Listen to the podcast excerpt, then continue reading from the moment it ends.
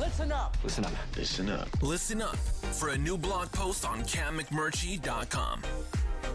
The title of the new blog post is Release the Kraken, published on July 28th, 2020. When a marketing blitz is wonderfully executed, it deserves some attention. So here it is. Ever since Seattle was awarded an NHL team in 2018, people have been waiting anxiously for the team's name. It was expected to come earlier this year, but the pandemic delayed the announcement until last week. The ownership group teased the unveil a day before with a video depicting fishermen in stormy seas who caught something big, a red goal light. Then the big reveal. Seattle's new NHL team will be known as the Seattle Kraken, and they'll be wearing some pretty spiffy-looking gear.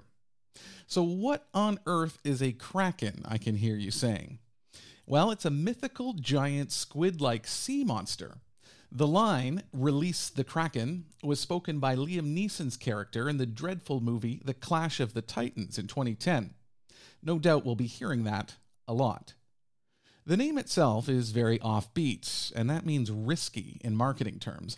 Most people probably have no clue what a kraken is, and those who do will enjoy calling Seattle fans crackheads who watch their team in the crack house. But that's why the ownership group deserves so much praise. The name is odd, it's creative, it stands out, and it's risky. There were many reasons not to call the team Kraken, yet they did it anyway.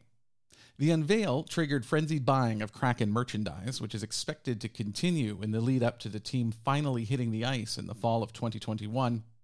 I might even pick up something for myself, despite the fact I'm a diehard fan of a team that will likely be Seattle's biggest rival. Check out more on technology, media, communications, China, Hong Kong, and travel at cammcmurchie.com. You can also follow Cam on Twitter and Instagram at Zhongnanhai. That's ZHONGNANHAI. You can also follow him on Facebook at facebook.com/CamMcMurchie.